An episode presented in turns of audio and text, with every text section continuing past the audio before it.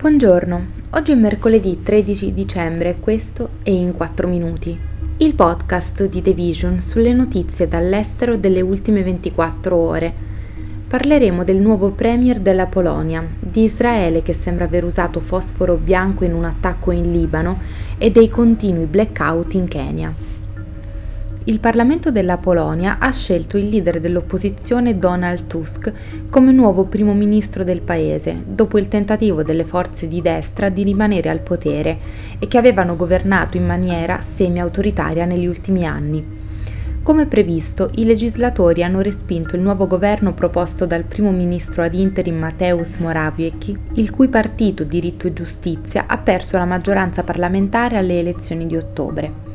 La scelta di Tusk, politico centrista veterano che ha guidato la Polonia dal 2007 al 2014 e sostenuto da una maggioranza variegata ma tendenzialmente europeista dei principali partiti che negli ultimi anni erano stati all'opposizione dei governi di diritto e giustizia,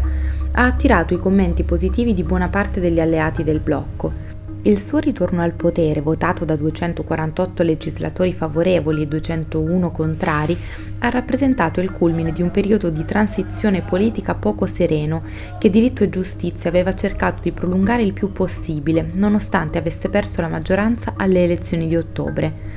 Morawiecki, che aveva guidato il precedente governo, si era dimesso dopo i risultati del mese scorso ma gli era stato chiesto dal presidente Andrzej Duda, suo alleato politico, di rimanere in qualità di garante e di provare a formare un nuovo governo. Israele ha usato munizioni al fosforo bianco fornite dagli Stati Uniti in un attacco di ottobre nel Libano meridionale, che ha ferito almeno nove civili, secondo un'analisi esclusiva del Washington Post, che ha indagato frammenti di proiettili ritrovati in un piccolo villaggio di confine. Nel dettaglio sono stati ritrovati i resti di tre proiettili di artiglieria da 155 mm sparati a Deira, sulla frontiera con Israele, che hanno colpito almeno quattro case. Il fosforo bianco è una sostanza che si accende a contatto con l'ossigeno, creando pennacchi luminosi di fumo che a contatto col corpo umano provoca ustioni gravi, attraversa gli strati di pelle, arriva alle ossa bruciando i tessuti e se non operato immediatamente provocano la morte non era considerato un'arma chimica dalla Convenzione sulle armi, ma oggi, secondo i trattati internazionali, può essere utilizzato solo per illuminare un'area, nascondersi o spaventare un nemico, ma non per colpirlo. Per alcuni gruppi per i diritti umani, casi come questo dovrebbero essere indagati come crimini di guerra.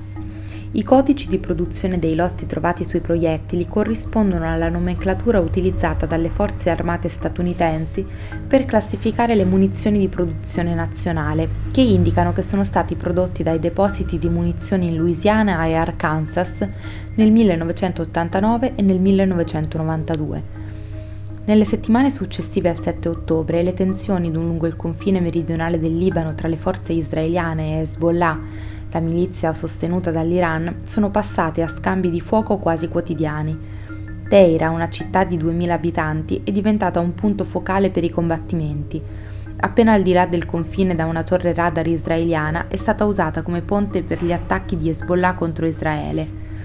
Almeno 94 persone sono state uccise sul lato libanese del confine da quando le tensioni si sono intensificate, secondo i dati pubblicati il 5 dicembre dal Ministero della Salute, e 82 erano militanti, secondo Hezbollah.